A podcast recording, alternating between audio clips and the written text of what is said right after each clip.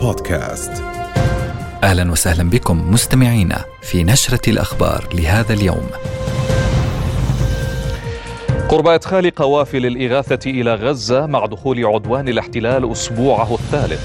حصيلة الشهداء تتجاوز الأربعة آلاف شهيد وآلاف المفقودين تحت الأنقاض.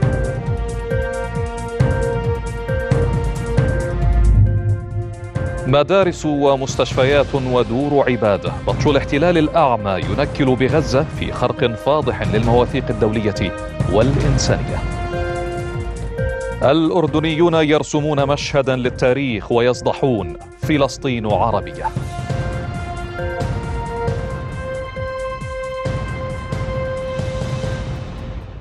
حياكم الله. يواصل طيران الاحتلال الإسرائيلي قصف مناطق واسعة ومتفرقة في غزة لليوم الرابع عشر دون أي اعتبارات للمناطق المأهولة أو تلك التي لجأ إليها النازحون للاحتماء من ضربات صاروخية قاتلة. أمام شهية الاحتلال المفتوحة للتطهير العرقي والإبادة الجماعية فيما تسود حالة ترقب لدخول أولى قوافل المساعدات الإنسانية لإحياء القطاع المنكوب. وفي رد للمقاومة على جرائم الاحتلال المتواصلة أعلنت استهداف القدس المحتلة برشقات صاروخية حيث دوت صفارات الإنذار بالمناطق الغربية للمدينة. في المقابل كثفت مدفعية الاحتلال ضرباتها على مناطق وسط وجنوب القطاع سيما رفح وخان يونس وحي الصبرة شرق غزة. كما شنت طائرات الاحتلال سلسلة غارات على الشجاعية وحي تل الهوى. يأتي ذلك وسط إدانة منظمة العفو الدولية للهجوم العشوائي لجيش الاحتلال على القطاع مشيرة وفق تحقيق لها بأن الاحتلال انتهك القانون الإنساني الدولي ولم يتخذ الاحتياطات الممكنة لتجنب المدنيين أمام استهتار صادم بأرواحهم وتحويل غزة إلى أكبر سجن مفتوح في العالم. ارتفع عدد الشهداء في قطاع غزة إثر عدوان الاحتلال الإسرائيلي عليه إلى 4132 شهيدا فيما أصيب 13162 بجراح مختلفة بحسب وزارة الصحة في قطاع غزة. الوزارة أشارت إلى تلقيها 1400 بلاغ عن مفقودين تحت الأنقاض منهم 720 طفلا وذلك بعد ارتكاب الاحتلال 37 مجزرة ضد عائلات قطاع غزة. هذا ووصل عدد المستشفيات التي خرجت عن الخدمة ونفد منها الوقود إلى سبعة بالإضافة إلى 21 مركزا صحيا.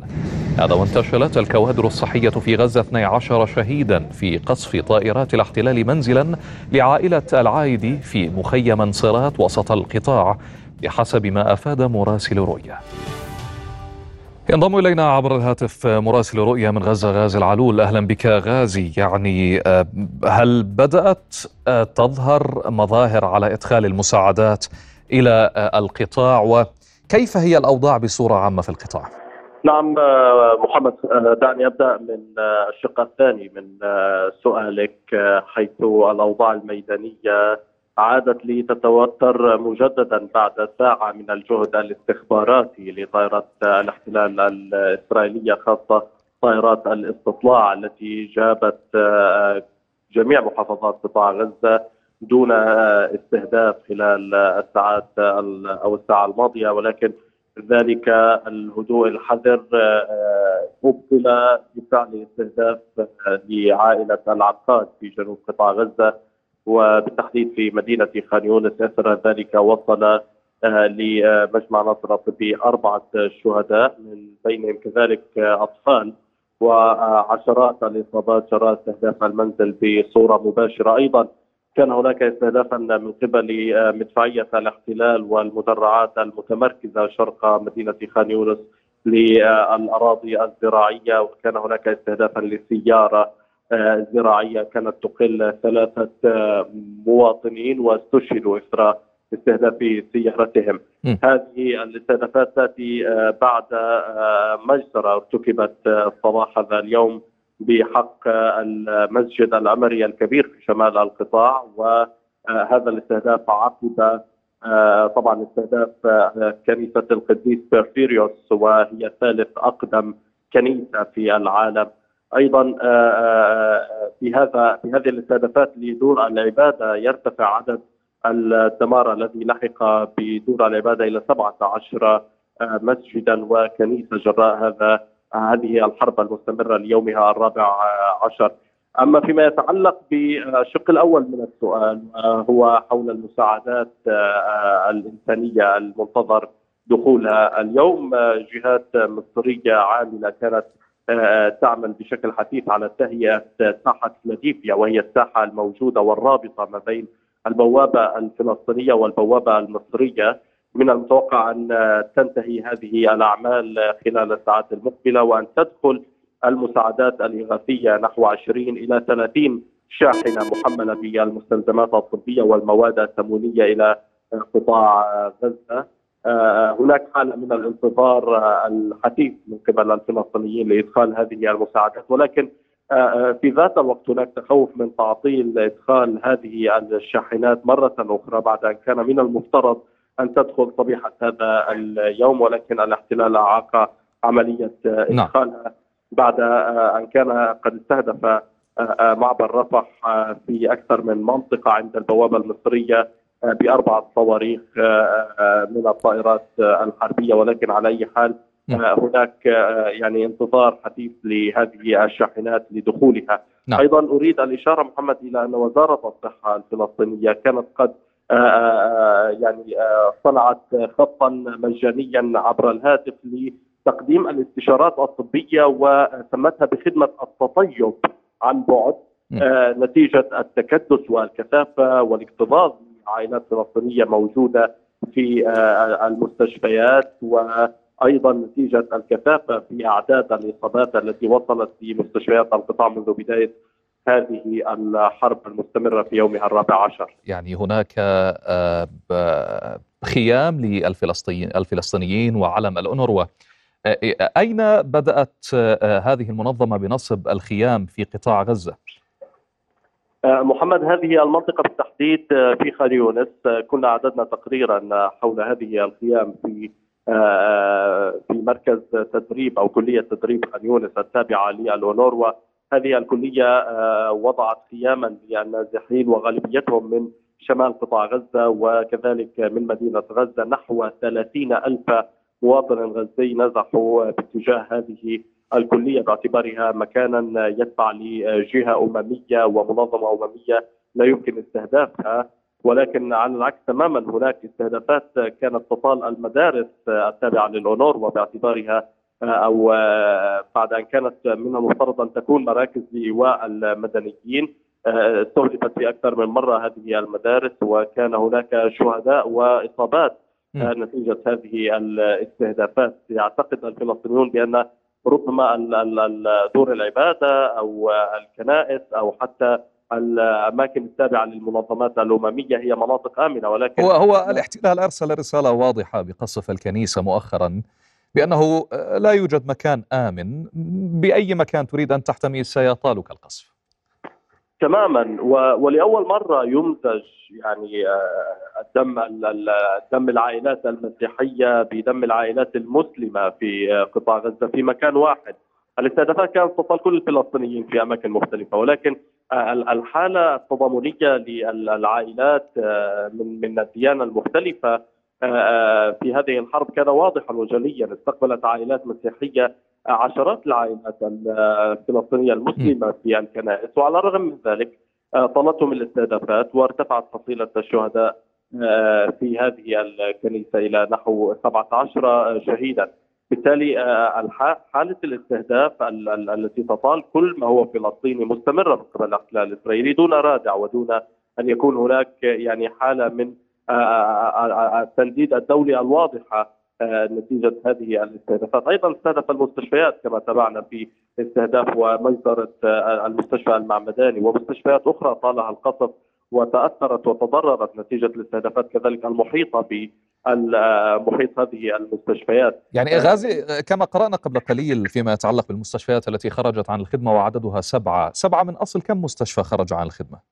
يعني آه، طبيعة المستشفيات الكبرى في قطاع غزة نتحدث عن ثلاث أو أربع مستشفيات كبيرة تقدم الخدمة الكاملة للغزيين منها مجمع ناصر الطبي ومجمع الشفاء الطبي وهو أو هذان المجمعان هما الأكبر في قطاع غزة، بقية المستشفيات تقدم يعني خدمة الطوارئ وتعالج الحوادث السريعة وتدخل الخدمة في مثل هذه الحالات من الحروب والطوارئ. ولكن الاستهدافات التي طالتها أخرجت بعضها عن الخدمة كما ذكرت سبع مستشفيات خرجت عن الخدمة من أصل 18 مستشفى تقدم الخدمة في قطاع غزة في مختلف المناطق المتفرقة من قطاع غزة، أبرز أبرز هذه المستشفيات التي خرجت عن الخدمة كانت مستشفى بيت حانون وهي أولى المستشفيات التي تضررت وخرجت عن الخدمة تماما منذ الأيام الأولى نتيجة القصف الذي استمر لعدة أيام في محيطها وتضررت بشكل جزئي وأيضا نتيجة تشريد وتهجير الفلسطينيين من شمال القطاع بالتحديد إلى إلى وسط مدينة غزة ومن ثم نقلهم إلى جنوب القطاع، بالتالي الأضرار التي لحقت بالمستشفيات كارثية ويعني أصبحت عبئا على بقية المجامع الطبية والمستشفيات التي تقدم الخدمة لآلاف المواطنين الذين أصيبوا، نتحدث عن 13 ألف مصاب فقط من هذه الحرب نتيجة الاستهدافات الإسرائيلية عوضا عن مرضى سرطان، مرضى غسيل كلى لم يستطيعوا تلقي خدمة آه، الخدمة الطبية لهم منذ أيام نتيجة آه، الاكتظاظ وحالة آه، يعني الحالة الموجودة المتعلقة بالعائلات التي وصلت وصلت عفوا للمستشفيات وأصبحت تخيم هنا في المستشفيات، حالة إنسانية صعبة تشهدها حقيقة المستشفيات، يعني اليوم رصدنا متطوعين ذهبوا باتجاه صنع دورات مياه مؤقتة لتقديم الخدمة هذه للمواطنين الفلسطينيين الذين نزحوا في مجمع ناصر الطبي لوحده نحو أربعين ألف شخص ومواطن فلسطيني نزحوا من عائلات مختلفة أتوا إلى المجمع بعد تهديد مناطقهم السكنية أو تدمر أو تدمير عفوا مبانيهم السكنية. لذلك الحالة الإنسانية صعبة للغاية و هناك محاولة للتخفيف عن المستشفيات من خلال الخيام التي تصنع في مراكز الإيواء وفي المناطق التابعة للونوروا ولكن آه، العدد الكبير للنازحين يثقل كاهل المنظومة الصحية ويثقل كاهل المؤسسات الدولية العاملة على آه، آه، يعني توفير أدنى مقومات الحياة بالنسبة للفلسطينيين. غازي هل هناك خطة واضحة تم وضعها من أجل توزيع المساعدات التي ستدخل عن طريق معبر رفح على العائلات النازحة وعلى سكان آه، آه، أهالي قطاع غزة؟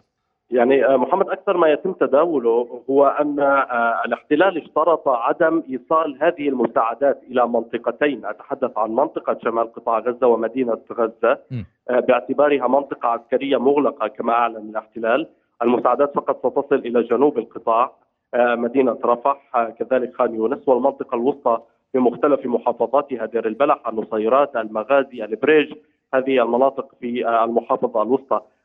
لا يعرف إذا ما كانت ستستطيع على سبيل المثال وزارة الصحة إيصال المستلزمات الطبية إلى مجمع الشفاء الطبي وهو الأكبر في مدينة غزة. أيضا لا يعرف إذا ما كانت هذه المعونات الإغاثية الواصلة ستلبي احتياج آه، آه، النازحين بمختلف يعني بمختلف المناطق التي نزحوا إليها. سيما وأننا نتحدث عن أرقام مهولة أكثر من مليون نازح كان الرقم الذي أوردته الأونور. وعبر بيان لها خلال اليومين الماضيين وبالتأكيد هذا العدد ارتفع نتيجة استمرار القصف ونزوح عدد من العائلات التي استهدفت منازلها. بالإضافة إلى آه، بعض الأحياء السكنية التي دمرت مثل حي الصبرة، تل الهوى، آه، حي الشجاعيه في مدينة غزة. آه غازي غازي فقط لأن الوقت دهمنا. في 30 ثانية وبعجاله قضية النزوح من الشمال إلى الجنوب هل هي ما زالت مستمرة أم عادت أو عاد المواطنون مرة ثانية إلى شمال القطاع؟ بعجاله إذا سمحت. نعم يعني سأبين ذلك عن تجربة شخصية. عائلتي كانت تفكر بالعودة إلى مدينة غزة عقب هدوء كان في الليلة الماضية. تواصل أبي مع الجيران من حول من حولنا وقال له آه، آه، آه، أن الأوضاع باتت أهدأ من من الأيام الماضية. وعقب ساعة فقط من هذا الاتصال والتشاور فيما بينهم اتصل به مرة أخرى قال له لا ترجع لا تعود. القصف نعم. بات مكثفا مرة أخرى. في المنطقة التي نسكن فيها، بالتالي الأعداد التي نزحت باتجاه الشمال أشكرك. مرة أخرى عادت إلى الجنوب. غازي العلول مراسل رؤيا من غزة كنت معنا شكرا جزيلا لك. وينضم معنا عبر الهاتف الاب يوسف أسعد من كنيسة آه، العائلة المقدسة للاتين في غزة أهلا بك آه، أب يوسف يعني آه، نتكلم الآن عن أعداد اللاجئين في الكنائس كم وصل أعداد أو كم وصلت أعداد اللاجئين في الكنائس في هذا الوقت تحديدا. الاب يوسف هل تسمعني؟ نحن حاليا مسيحيين عايشين طباعة مع بعضنا في كنيسة دير اللاتين ومدرسة البطريركيه لنفس المبنى تقريبا 562 562 لاجئ. كنيسة الروم فيها حوالي 360 واحد. نعم. وهي اتضربت النهار امبارح بالليل. وفيها شهداء تقريبا 18 وإصابات حوالي 20 طيب. وتم نقل بعض الشهداء منهم معايا هنا قصدي بعض المصابين عندي هنا ودفنوا الشهداء اليوم. تم الصلاة عليهم اليوم الساعة 2 ونص على يد سيدنا أليكسيوس ودفنوا هناك. يعني كم المجمل؟ كم العدد المجمل داخل الكنائس؟ آه تقريبا داخل الكنائس يدخلون لهم كده 900 900 شخص كم كنيسة موجود في قطاع غزة؟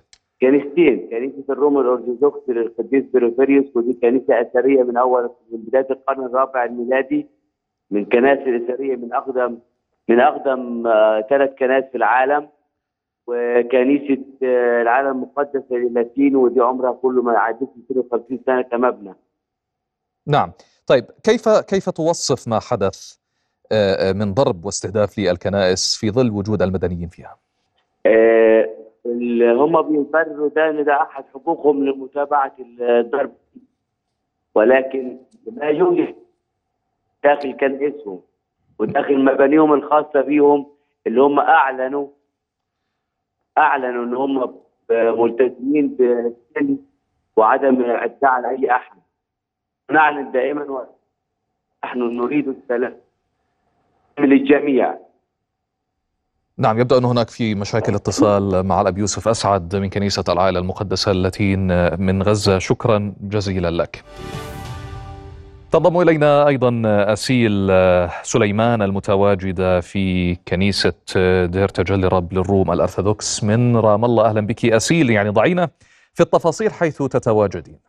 نعم يعني نحن في حاليا في كنيسة دير تجلي الرب للروم الأرثوذكس حيث نظمت وقفة تضامنيه آه، مع آه، آه، قطاع غزة وشهداء قطاع غزة خاصة الذين استشهدوا يوم أمس في قصف كنيسة الروم الأرثوذكس إحدى أو يعني واحدة من أقدم ثلاث كنائس في العالم.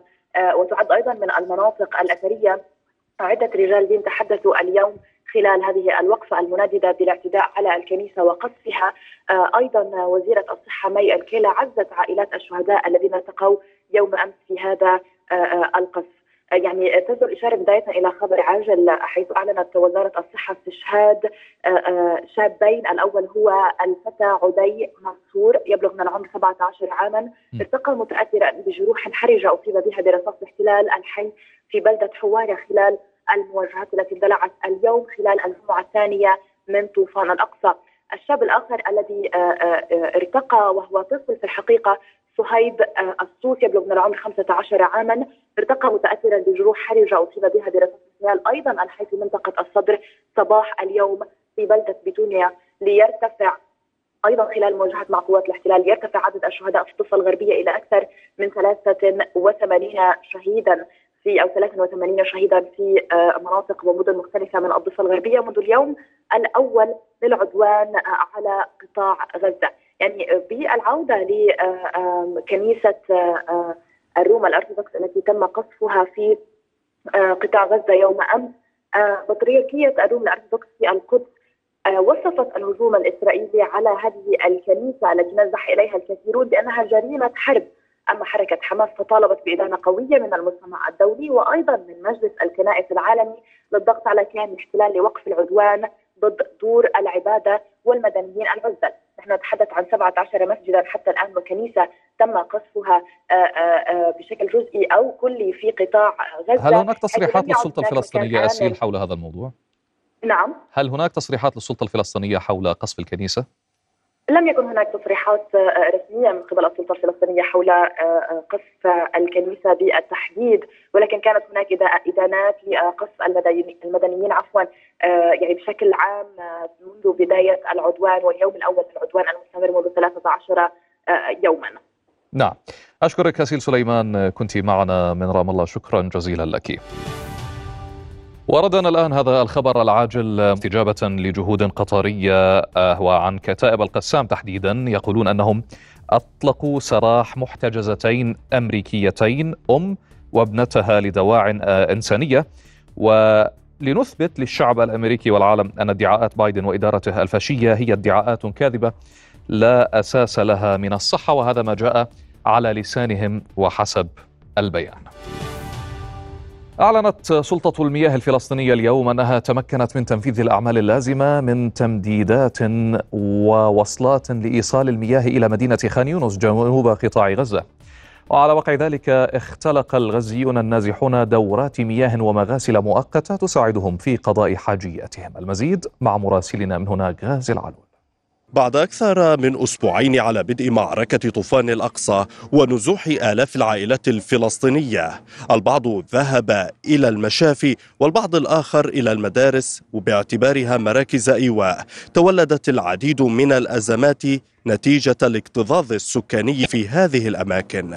وذلك خلق أزمة حقيقية متعلقة بدورات المياه وعدم توفرها بكثرة في هذه الأماكن. بعض المتطوعين ذهبوا باتجاه صنع حمامات مؤقتة لمساعدة الناس على قضاء حاجتهم وسط هذه الظروف الإنسانية الصعبة.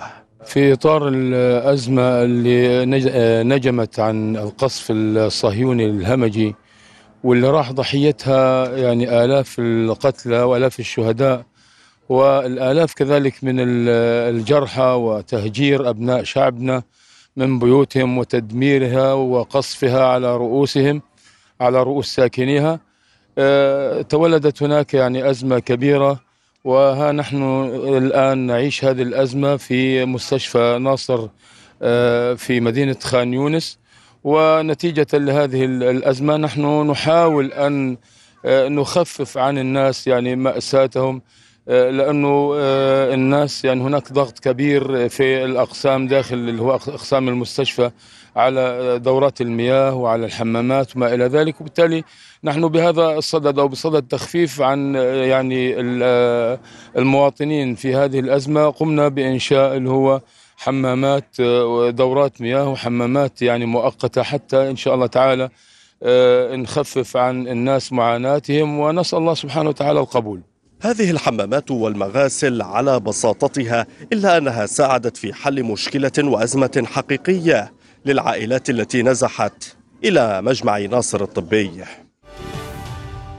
وفي الأقصى خمسة ألاف فلسطيني فقط تمكنوا من أداء صلاة الجمعة اليوم إثر القيود التي فرضتها قوات الاحتلال الإسرائيلي على الراغبين بالصلاة في ثالث الحرمين للجمعة الثانية على التوالي. منذ ساعات الفجر الأولى خرج مهند والعشرات غيره لأداء صلاة الفجر في رحاب المسجد الأقصى المبارك لكن جنود الاحتلال منعوه من الدخول فصلى عند باب الأصباط. ومع اقتراب موعد صلاة الجمعة حاول مجددا الدخول لكنه منع وبطريقة همجية من البقاء في محيط البلدة القديمة. إحنا يعني وجودنا بالأقصى هذا رباط و... وما بنقدرش يعني حسب رأيي أكثر واجب ديني نعمله اليوم إنه نيجي نصلي بالأقصى. وإحنا هون جايين نصلي مش عارف عايش التسجيد يعني وعايش المنع يعني. يعني وأجوا وحتى فتشوني وقلت لهم شو ما بدكم اعملوا فتشوا وأنا صيدلاني ويعني فيش فيش ولا أي تعريض للخطر. وأخذوا الهوية وفحصوا ما عنديش ولا شيء بسمحوش يعني اللي مش بس لإلي يعني حتى للختيار الكبير. يعني كانت واحدة عاجزة اللي هي جاية على على عكاكيز وصلت باب الأصباط جوا وأطلعوها. قالوا لها فيش فوتي. وهي اختيارها يعني. لم يسلم الشاب ولا المسن ولا النساء ولا الأطفال من هذه الاعتداءات. فالاحتلال حرم معظم المقدسيين من حق العبادة بالمسجد الأقصى المبارك اليوم. بل ودنس باحات الحرم قبل وأثناء صلاة الجمعة باقتحامات متتالية. وراقب المصلين القلة في محاولة لترهيبهم. 40 و... بفوتوش أبو المية هون. إذا عمره 100 سنة ما بفوت. على المسجد الأقصى ليش؟ ليش؟ شو هذا العدوان اللي علينا يعني؟ أنا جيت على فكرة جيت حافيه من هذا جيت مشيت حافيه على الأقدام من هنا بكيت حالف يمين إني أمشي حافيا على الأقدام أجي على المسجد الأقصى وأصلي. ومركنا وحطينا السيارة منطقة بعيدة وجينا ومشي وكلها ملاني عساكر وملاني ضباط وملاني أسلحة. شو هذا؟ شو هذا اللي بيصير؟ يخرج المقدسي من منزله صباحا على أمل الوصول للمسجد الأقصى المبارك لأداء فريضته. فيتفاجأ بوجوده في ساحة حرب. يحارب الرصاص الحي والقنابل المسيلة للدموع ومركبة المياه العادمة بجسده الأعزل. وبالنهاية يمنع من الوصول إلى المسجد الأقصى. من مدينة القدس المحتلة. آية الخطيب رؤيا. عمت المسيرات الشعبية شوارع مدن الضفة الغربية في الجمعة الثانية على معركة طوفان الأقصى. الآلاف خرجوا إلى الشوارع العامة منددين بجرائم الاحتلال المتواصلة بحق الأبرياء والعزل فيما اندلعت مواجهات عنيفة في مختلف نقاط التماس أدت لإصابة العشرة بجروح مختلفة. في الجمعة الثانية على معركة طوفان الأقصى واصلت شوارع مدن الضفة الغربية تدفقها. الآلاف يخرجون في مختلف الأماكن والمواقع رافعين الأعلام الفلسطينية رافضين ومنددين بالمجازر الإسرائيلية التي ترتكب في كل لحظة بحق الأبرياء والعزل في قطاع غزة والضفة الغربية. رسالة لشعبنا أولا ولأمتنا العربية ولكافة أحرار العالم بأن هذا الاحتلال هذا الجسم السرطاني لا ينمو ولا يستمر ولا يبقى إلا على الدم. ولذلك فإن اجتثاثه وأن التعامل معه بعقليته هو الآن رسالة من الاحتلال للعالم. الاحتلال نفسه يقول بأننا نعيش على القتل. الاحتلال المحللين في الكيان الإسرائيلي اليوم مجمعون على مسألة بأن عمليات القتل في غزة عمليات القتل في الضفة الغربية إنما هي من بعد انتقامي بحت لا تستند لا لخطط أمنية ولا لخطط عسكرية ولا لخطط هجومية إنما القتل من أجل القتل. عائلات بأكملها أطفال ونساء وشيوخ يخرجون في كل لحظة ليلا ونهارا تضامنا ودعما لمن سبقوهم وطالهم عدوان وإجرام الاحتلال الإسرائيلي.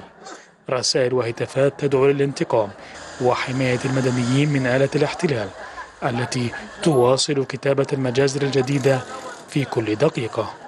الذين يرفعون صوت الحق في العالم أن أطفال غزة أن أطفال غزة أمانة في أعناقكم وأن أطفال فلسطين ونساء فلسطين وشيوخ فلسطين أمانة في أعناقكم.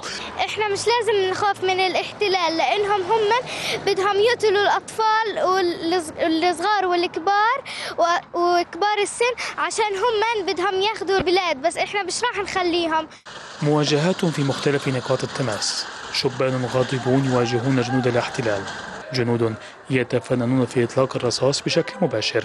شهداء وجرحى وأعداد ترتفع مع كل لحظة بين قطاع غزة والضفة الغربية. مواجهات في مختلف النقاط. مسيرات تجوب الشوارع. شهداء وجرحى.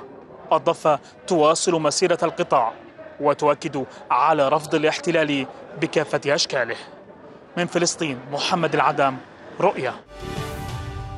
شيع الفلسطينيون في طول كرم جثامين 13 شهيدا ارتقوا خلال عدوان الاحتلال أمس على مخيم نور شمس شرق المدينة. وانسحب جيش الاحتلال فجر اليوم من المخيم بعد عملية استغرقت نحو 30 ساعة فرضت خلالها قوات الاحتلال حصارا عليه في وقت تصدى المقاومون لها بالرصاص والعبوات الناسفة محلية الصنع أسفرت عن مقتل أحد عناصر الاحتلال. غداة عملية عسكرية تواصلت لنحو 30 ساعة نفذها الاحتلال في مخيم نور شمس في طول كرم مخلفا 13 شهيدا بينهم خمسة أطفال. دمارا كبيرا خلفه القصف الصاروخي في المباني والبنية التحتية والمركبات. سبعة منازل دمرها الاحتلال بشكل كامل ومنها هذا المنزل. هنا في وسط مخيم نور شمس خلال عدوان استمر لأكثر من ثلاثين ساعة. هنا تحاول الطواقم بمختلف أنواعها. إصلاح ما يمكن إصلاحه لأجل أن تعود الحياة إلى ما كانت عليه هنا في مخيم نور شمس. طائرات مسيرة انتحارية وصواريخ محمولة على الكتف. استخدمها الاحتلال لتدمير عدد كبير من المواقع هنا في هذا المخيم. كما قلت سبع منازل دمرت بشكل كامل. 40 منزل وموقع دمروا بشكل جزئي نتيجة لتفجير الاحتلال لمداخلها وأسوارها. هذا ناهيك عن أكثر من 40 مركبة فلسطينية دمرت بشكل كامل أو جزئي. هنا الطواقم التابعة للجنة الخدمات الشعبية لبلدية طول كرم تحاول تمهيد الطريق بعد أن دمر أيضا دمرت الطرقات والشوارع الرئيسية في المخيم بشكل كامل. في هذا العدوان بحجة أن قوات الاحتلال كانت تبحث عن عبوات ناسفة يضعها المقاومون لأجل استهدافها خلال اقتحام المخيم. البنية التحتية مدمرة كل مقومات حياة اللاجئين الفلسطينيين مدمرة. حتى بعد أكثر من خمس ساعات على انسحاب قوات الاحتلال من داخل مخيم نور شمس. لا يزال التيار الكهربائي مقطوع لا تزال المياه مقطوعة عن المخيم ومحيط المخيم جراء تدمير قوات الاحتلال للبنية التحتية للكهرباء وأعمدة الكهرباء للبنية التحتية للاتصالات ولما يتعلق بشبكة المياه. هنا لم تكن هذه المنطقة وحدها التي استهدفت بقذائف وطائرات الاحتلال المسيرة. الدمار كبير. عملية كهذه تحدث للمرة الرابعة لكنها الأطول والأكثر تدميرا. رغم ذلك لا يزال الفلسطينيون في المخيم يؤكدون أنهم الحاضنة الشعبية للمقاومة الفلسطينية بمختلف أشكالها. ولكل من يقول لهذا الاحتلال لا فالمقاومة مستمرة. من مخيم نور شمس شرق طول كرم المحتلة حافظ أبو صبرة. رؤيا. هذا ما أكدته اللجنة الرئاسية العليا لمتابعة شؤون الكنائس في فلسطين غداة استهداف أحد مباني كنيسة القديس بورفيريوس في قطاع غزة والتي يحتمي بها قرابة 500 مواطن فلسطيني مسلمين ومسيحيين. اللجنة أوضحت أن الصورة أصبحت واضحة للعالم بأن الاحتلال الإسرائيلي ينفذ مخطط إبادة جماعية بحق الشعب الفلسطيني في قطاع غزة. وقالت على لسان عضو اللجنة التنفيذية لمنظمة التحرير الفلسطينية الدكتور رمزي خوري قالت إن هذه جريمة حرب بموجب اتفاقيات جنيف والعديد من الاتفاقيات الدولية وتضاف لسلسلة جرائم الاحتلال المتواصلة تجاه المدنيين الفلسطينيين ودور العبادة.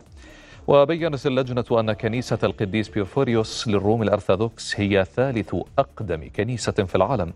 ويعود تاريخ بنائها الأصلي لعام 425 ميلادي. مع بزوغ شمس اليوم اتضح حجم الدمار الكبير الذي خلفه القصف الجوي العنيف الذي استهدف منطقة الزهراء.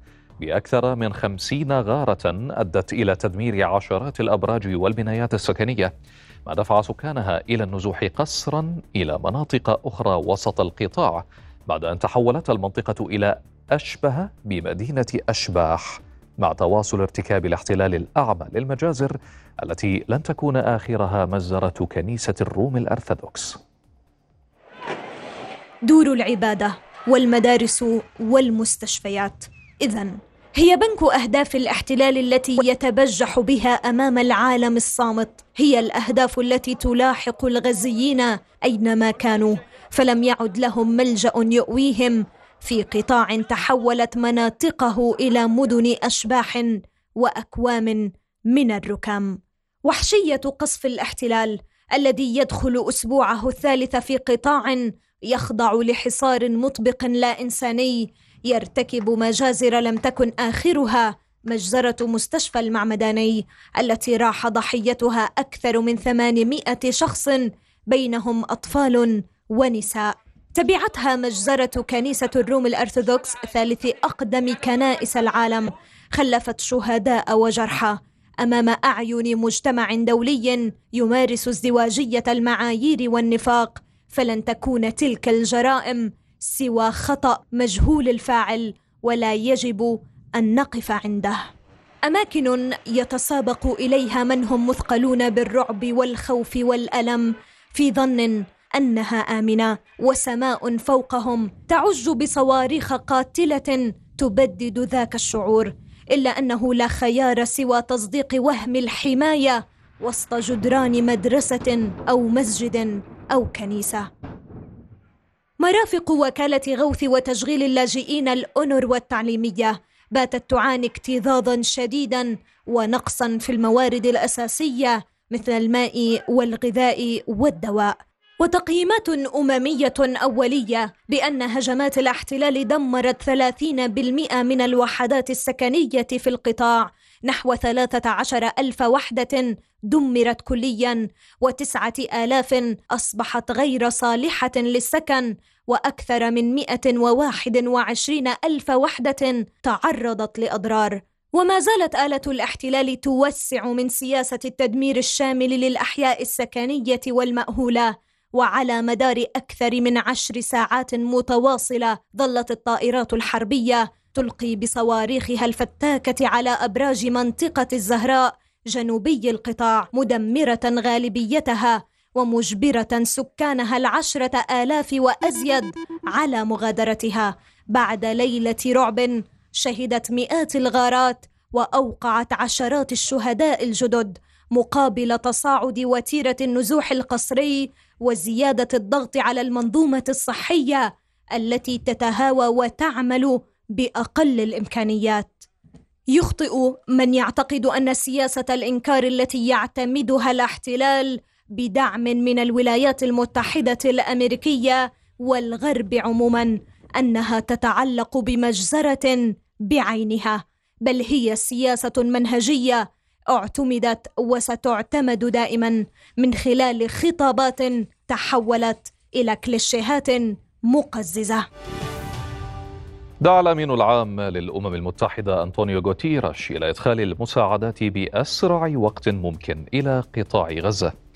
وقال غوتيراش في كلمة ألقاها أمام البوابة المصرية لمعبر رفح أن العمل جار مع كافة الأطراف والولايات المتحدة لتسريع دخول الشاحنات إلى القطاع لافتا إلى وجود عمليات تحقق يجب أن تتم قبل عبور الشاحنات.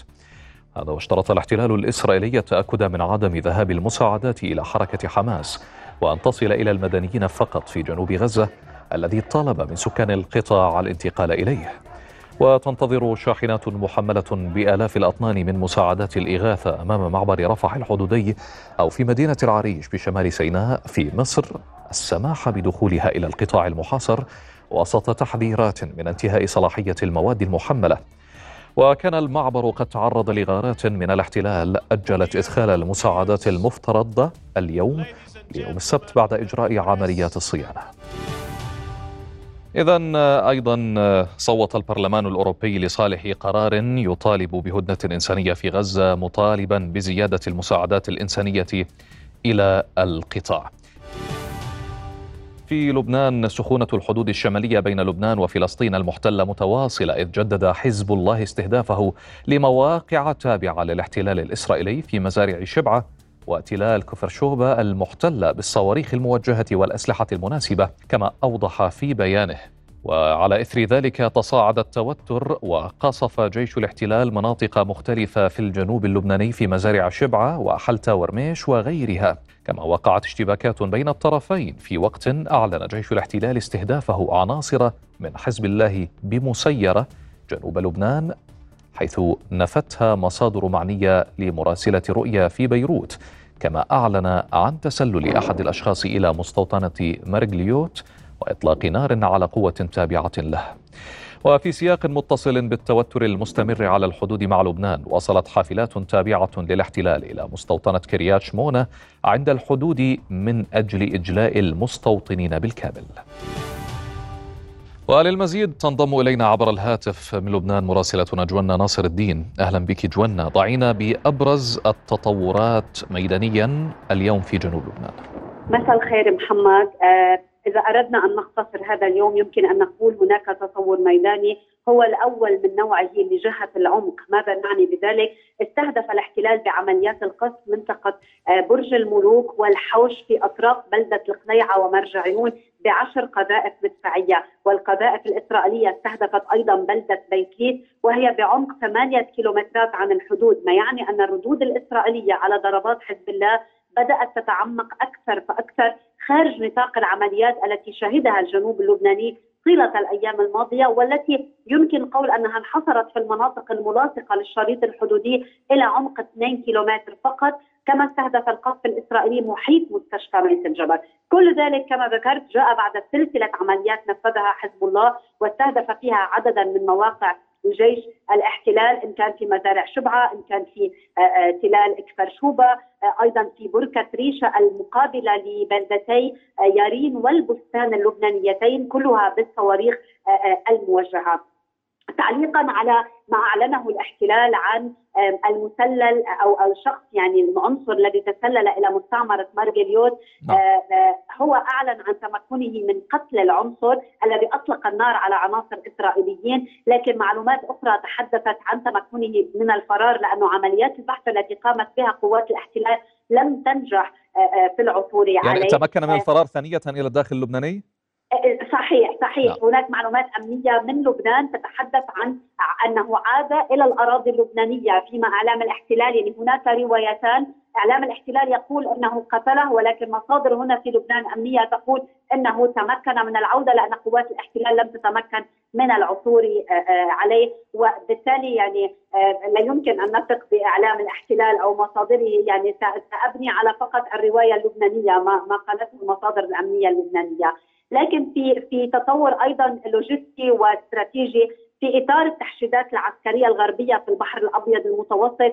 تصل فرقات ألمانية في خضم هذه الأزمة لتجري دوريات ضمن بعثة الأمم المتحدة قباله سواحل لبنان.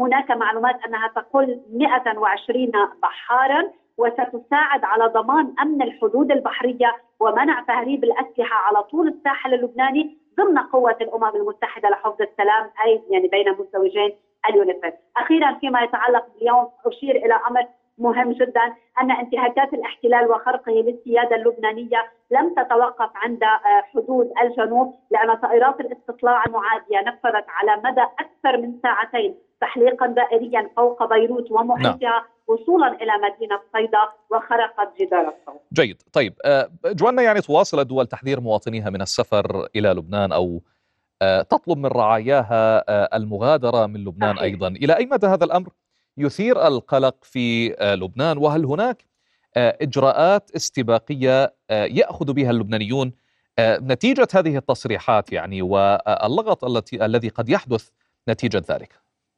صحيح. يعني تماما كما ذكرت انطلاقا من من هذا السؤال لا نبالغ محمد إذا قلنا أن لا حديث في الشارع اللبناني سوى الحرب ولا يشغل بال اللبنانيين سوى البحث عن حلول بحال وقعت الحرب. يعني يمكن القول أن كل الملفات الداخلية أصبحت من الماضي رئاسة الجمهورية ملف اللاجئين السوريين وكل ما إلى ذلك سأقاطع هذا لأقول أن المقاومة الإسلامية أعلنت الآن استهداف قوة مشاة إسرائيلية قرب سكنة برانيت ردا على استهداف الصحيفيين والاعتداء على هل هناك أخبار عن إصابات أو أو قتلى في صفوف جيش الاحتلال؟ هذا الآن هذا عاجل من المقاومه آه نعم. الإسلامية أي حزب الله استهداف قوة مشاة بطبيعة الحال يعني اذا إذا تم استهدافها بطريقة مباشرة الأكيد أنهم اوقعوا إصابات في صفوفها. سأختصر فقط بما يتعلق بوضع اللبنانيين. نعم. آه هناك آه الدول بالجملة دعت إلى الخروج من لبنان، أود أن أشير إلى هنا هناك إجراءات احترازية، الجامعات في لبنان أعطت الإذن لمن يريد من الطلاب أن يغادر ويتعلم عن بعد أن يغادر، المدارس بدأت تقوم بالإجراءات. وتدرب التلاميذ على كيفية يعني الخروج بحال حصلت الحرب، هناك خطط لأحزاب لبنانية لتأمين مراكز إيواء للنازحين خصوصا في المناطق الجبلية، واصلا هناك مئات العائلات التي نزحت من جنوب لبنان إلى مناطق أكثر امنا، عدد كبير من اللبنانيين بدأ يتمون غذائيا يبحث عن منازل خارج بيروت حتى وليس فقط خارج الجنوب نظرا لتجربة حرب تموز 2006 جوانا ناصر الدين مراسلة رؤيا كنت من بيروت. كنت معنا. شكرا جزيلا لك. أخبارنا مستمرة ولكن بعد الفاصل.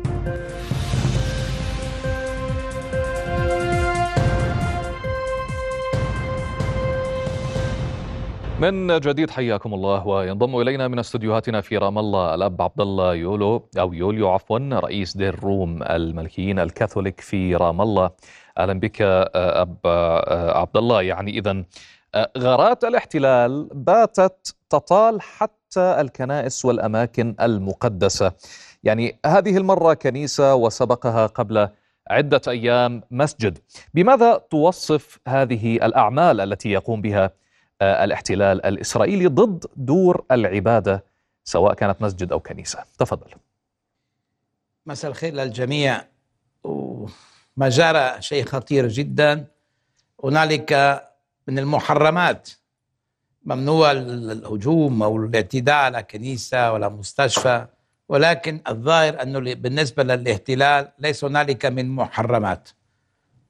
فهذا شيء يعني فعلا يعني خطير جدا ولربما لو كان هنالك من ايجابيه نؤثر للعالم حقيقة الاحتلال وحقيقة معاناة شعبنا الفلسطيني.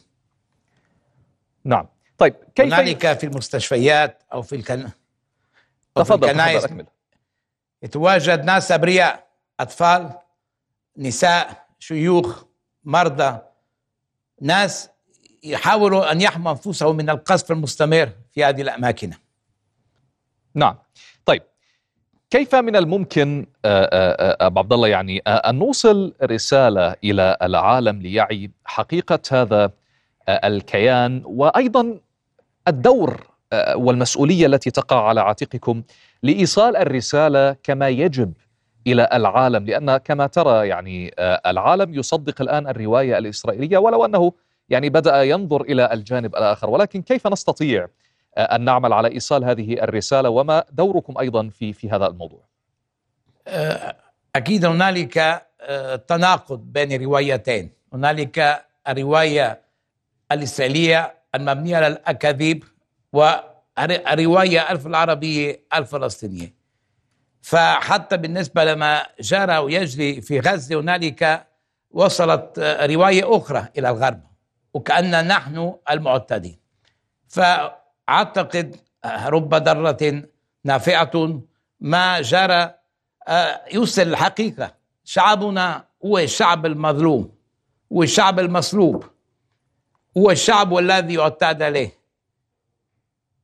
نعم. وبالتالي أتمنى أن تكون هذه الحقيقة واضحة لدى الجميع.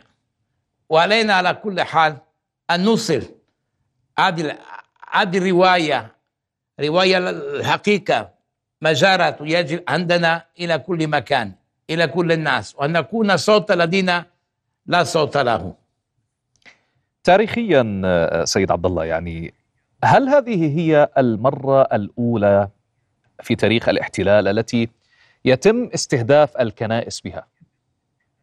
لا بطرق متعددة. هنالك الاعتداءات على الكنائس آه، كانت يعني تدنيس الكنائس وأيضا المساجد والتكسير آه، ما يوجد من الأواني لا لا بمثل هذه الطريقة استهدافها صاروخيا. هل هذه أول بمثل مرة؟ بمثل هذه الطريقة على ما أذكر أنا أول مرة أول مرة بالتاريخ إنه يكسب أقله في بلداننا الكنيسة. طبعا آه، في بلداننا العربية عندما آه، اندرعت الحرب الأهلية هون هنالك آه، تمت كمان اعتداءات على الأماكن المقدسة. ولكن بالنسبة لهذه الوحشية أعتقد يعني أول مرة هنالك قصف يعني يستهدف كنيسة. ومنذ ثلاثة أيام قصف يستهدف مشفى. والمعروف لدى الجميع أنه في هذه الأماكن هنالك ناس أبرياء. نعم. إذا هي أول مرة يتم استهداف وجدوا ما ولوا إذا هي أول مرة يتم استهداف الكنيسة بهذا الشكل يعني بإطلاق صواريخ على الكنائس واستهدافها وقتل من فيها. لم تحصل سابقا حسب ما تذكر أنت. لا. هسه ما أذكر لا لم, لم يحصل يعني سابقا. إذا برأيك ما الذي يعني هذا الكلام. يعني من استباحة آه، الكنائس بالرغم من أنها أول مرة يعني آه، تتم عن طريق كيان الاحتلال. أعتقد هنالك المخطط القديم الجديد للكيان الاحتلال آه، الحصول على الأرض بدون الشعب. وبالتالي هنالك كيف نحن نأخذ الأرض بدون الشعب؟ يا إما عن طريق الإبادة يا إما عن طريق التهجير. هنالك ما جرى مجازر. وبالتالي من خلال عدد العمليات هنالك الهدف هو إبادة الشعب أو تهجير الشعب حتى يضع أمام الجميع أن هذه البلاد لا يوجد فيها من العرب من الفلسطينيين. وهنالك الناس ينسون بأننا نحن المرابطون في هذه البلاد عند كنائسنا عند مساجدنا وبدون وجودنا تتحول هذه الكنائس إلى مجرد متاحف. نعم. طيب ماذا عن القانون الدولي؟ وكيف من الممكن آه، أن ينصف هذا القانون آه، آه، اعتداءات الاحتلال على الأماكن المقدسة في الأراضي الفلسطينية؟ كيف من الممكن يعني أن نستخدم هذا القانون ولو أننا نعلم يعني أن القانون الدولي يطبق على ناس ويترك لناس آخرين ولكن كيف من الممكن أن نستغله في آه، ما يجري على الأرض الآن في آه، آه، يعني الأراضي الفلسطينية وعلى دور العبادة؟ قيادتنا السياسية بدون شك تقوم بهذه المعركة لدى المحافل الدولية. هنالك قرارات كثيرة أهملت. لم تطبق. في سبيل حل قضيتنا الفلسطينية. ولكن من الضروري أيضا أن آه، أن نكون قريبين من الشعوب في العالم. حتى هذه الشعوب تمارس ضغوط ضغوطها على حكوماتها. هنالك الحكومات وكأنها هي تتجاهل ما جرى ويجري عندنا.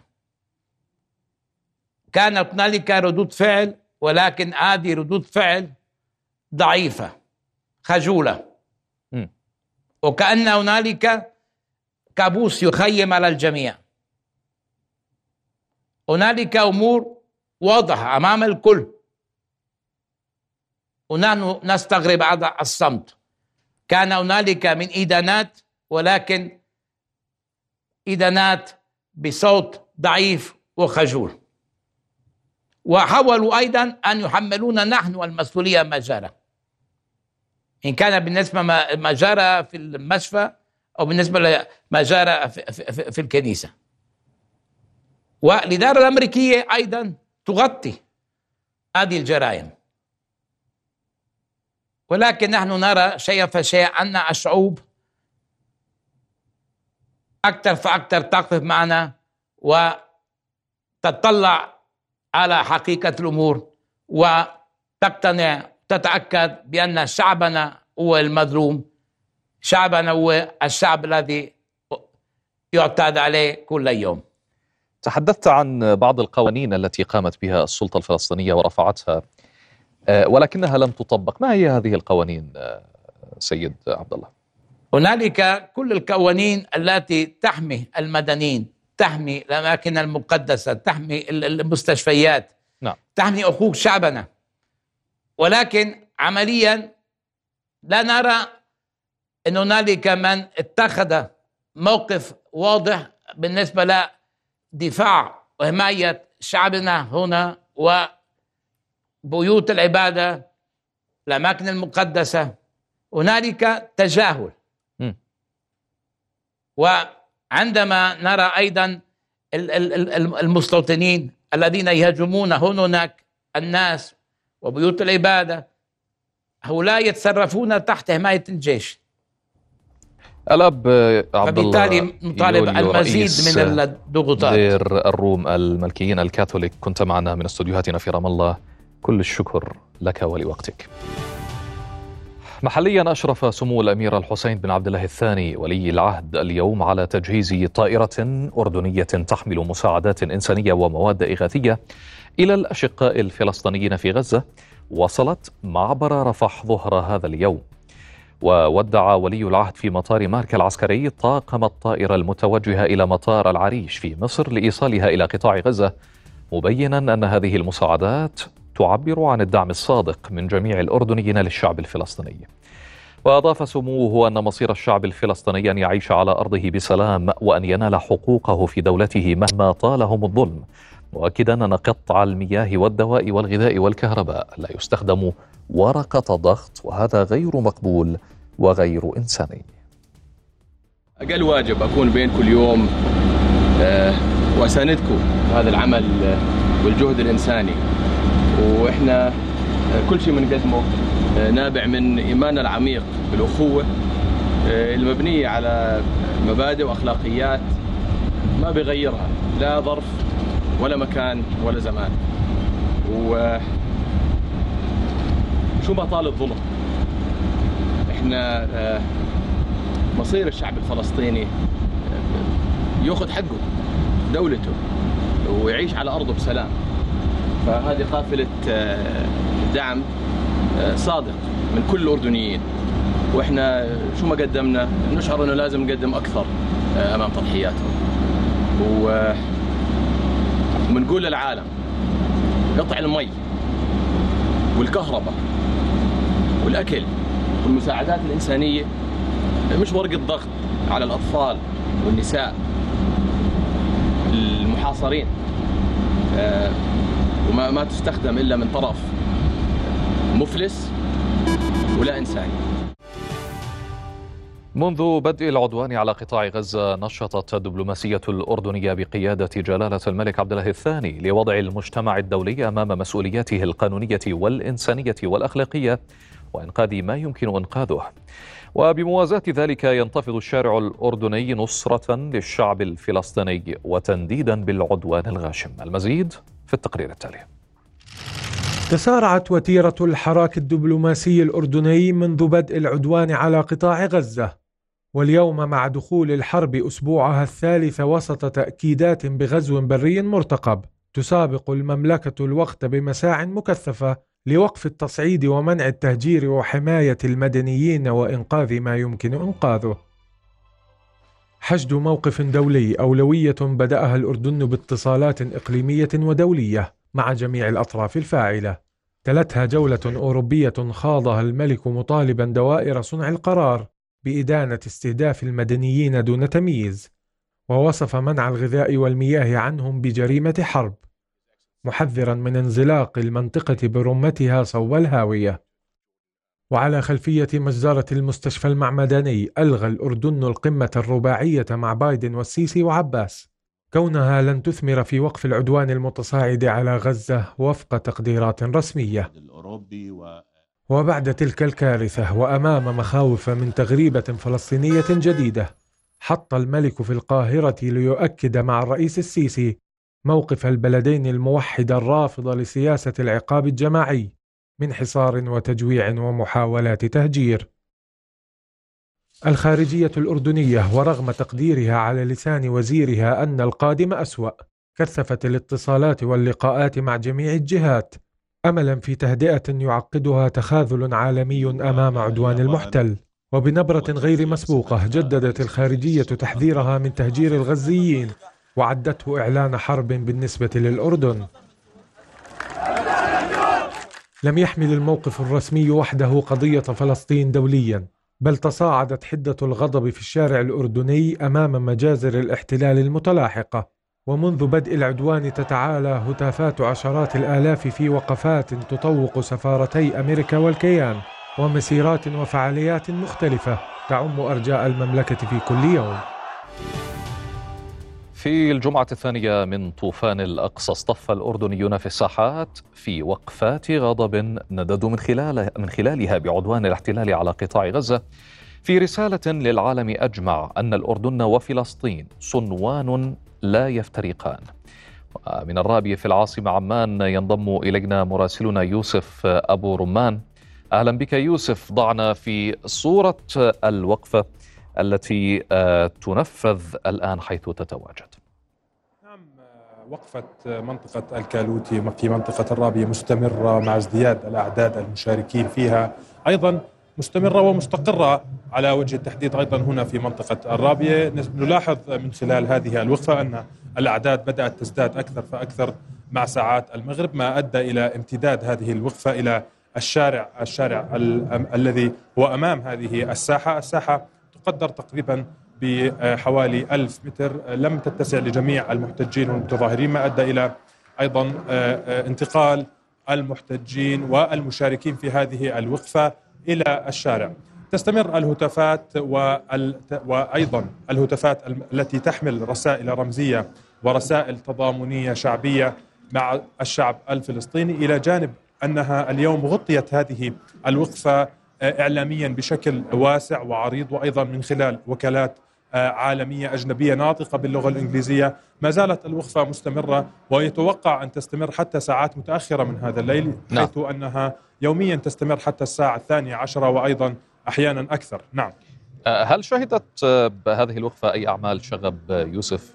لا نهائيا لم تشهد أي أعمال شغب أو تخريب، هذا كان يعني حدثا محدودا جدا في بعض الوقفات لكثره الأعداد ومن البعض الكثير من الفئات يعني القليلة جدا التي افتعلت هذا. وربما اليوم نشهد استقرارا لهذه الوقفة التي أصبحت وقفة مركزية يشارك فيها العائلات والأطفال وأيضا السيدات والشباب من جميع فئات المجتمع. يعني يمكن أن نقول بأنها أخذت طبيعة الاستقرار في هذا المكان.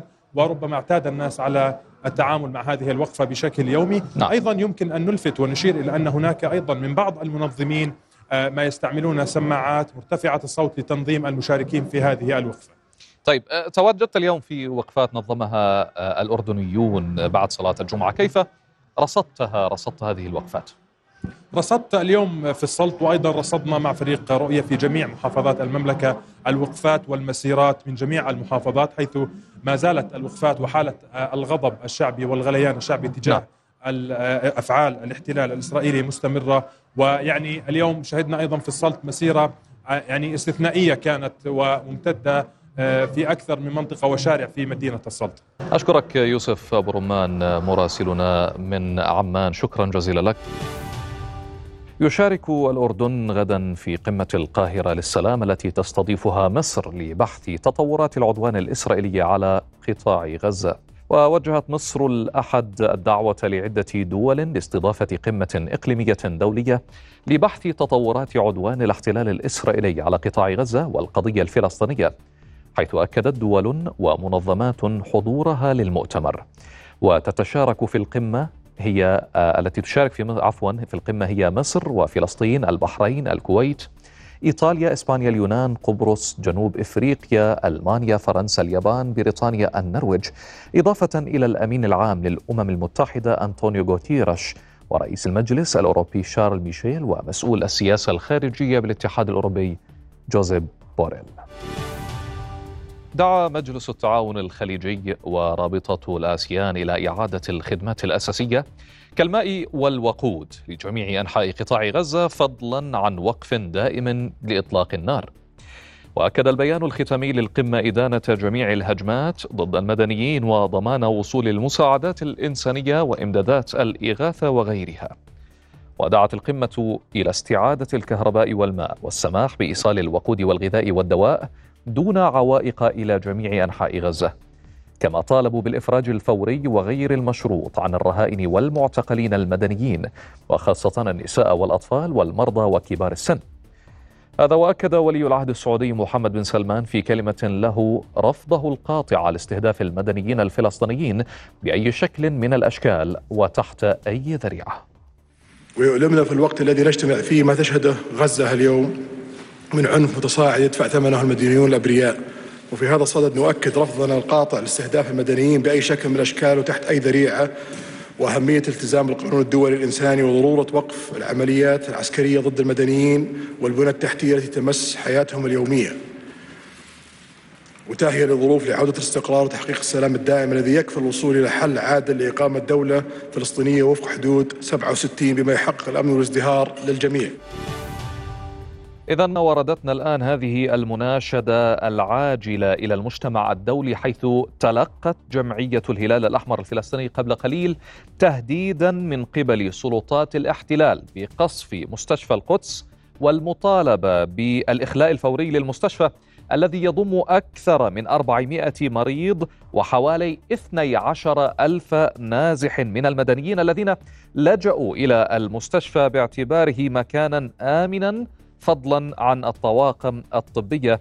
وكما قالوا أنهم يطالبون العالم بالتحرك الفوري والعاجل لمنع وقوع مجزرة جديدة كالتي حدثت في المستشفى الأهلي المعمداني. إذا مناشدة عاجلة للمجتمع الدولي ومحاولات آه، آه، قوات الاحتلال لقصف مستشفى القدس ومطالبة المستشفى بإخلاء المرضى الذين يصل عددهم إلى 400 مريض والكارثة الأكبر أنه يوجد به 12 ألف نازح. يبدو أن قوات الاحتلال الإسرائيلي تريد آه، أن تعيد التجربة ثانية كما حدث بالمستشفى الأهلي المعمداني والذي راح ضحية هذا القصف. قصف الاحتلال أكثر من 500 آه، آه، يعني آه، شهيد في المستشفى المعمداني. ونتمنى من الجميع ومن المجتمع الدولي التحرك فورا لوقف هذا العدوان الغاشم على المستشفيات وعلى دور العبادة من مساجد وكنائس وغيرها من أماكن يحتمي بها المدنيون. حذر الرئيس المصري عبد الفتاح السيسي اليوم الجمعة من نزوح المدنيين من غزة إلى سيناء. واصفا إياه بأنه سيسدل ستارة النهاية على القضية الفلسطينية وهو أمر لا ترغب مصر في حدوثه. وقال السيسي خلال اجتماع مع رئيس الوزراء البريطاني ريشي سوناك الذي يزور مصر حاليا ضمن جولة بدول المنطقة.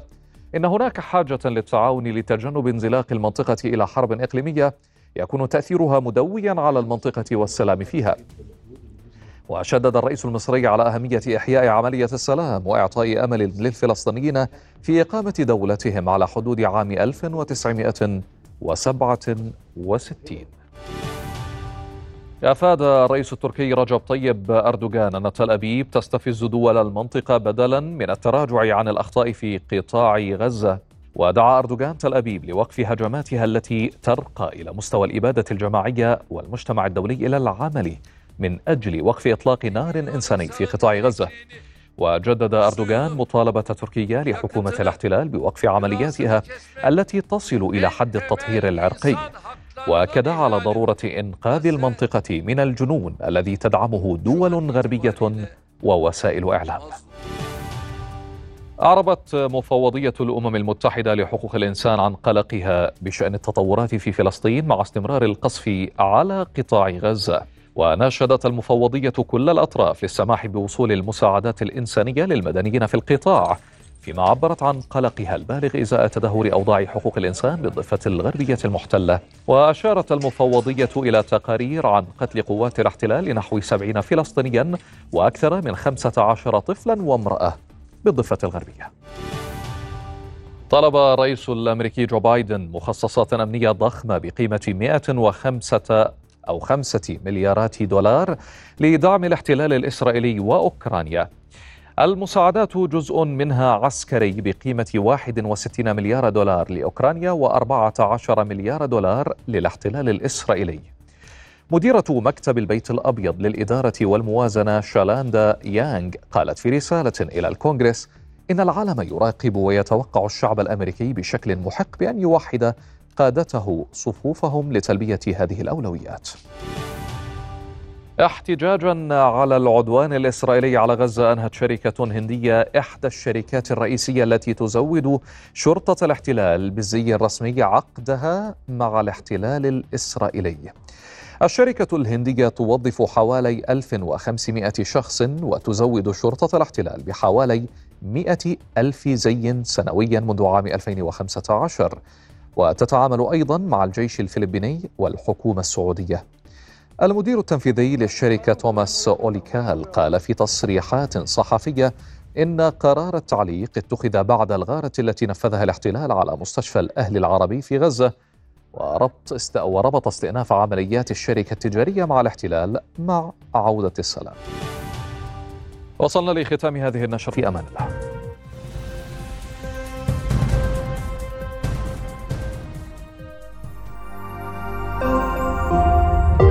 رؤيا بودكاست.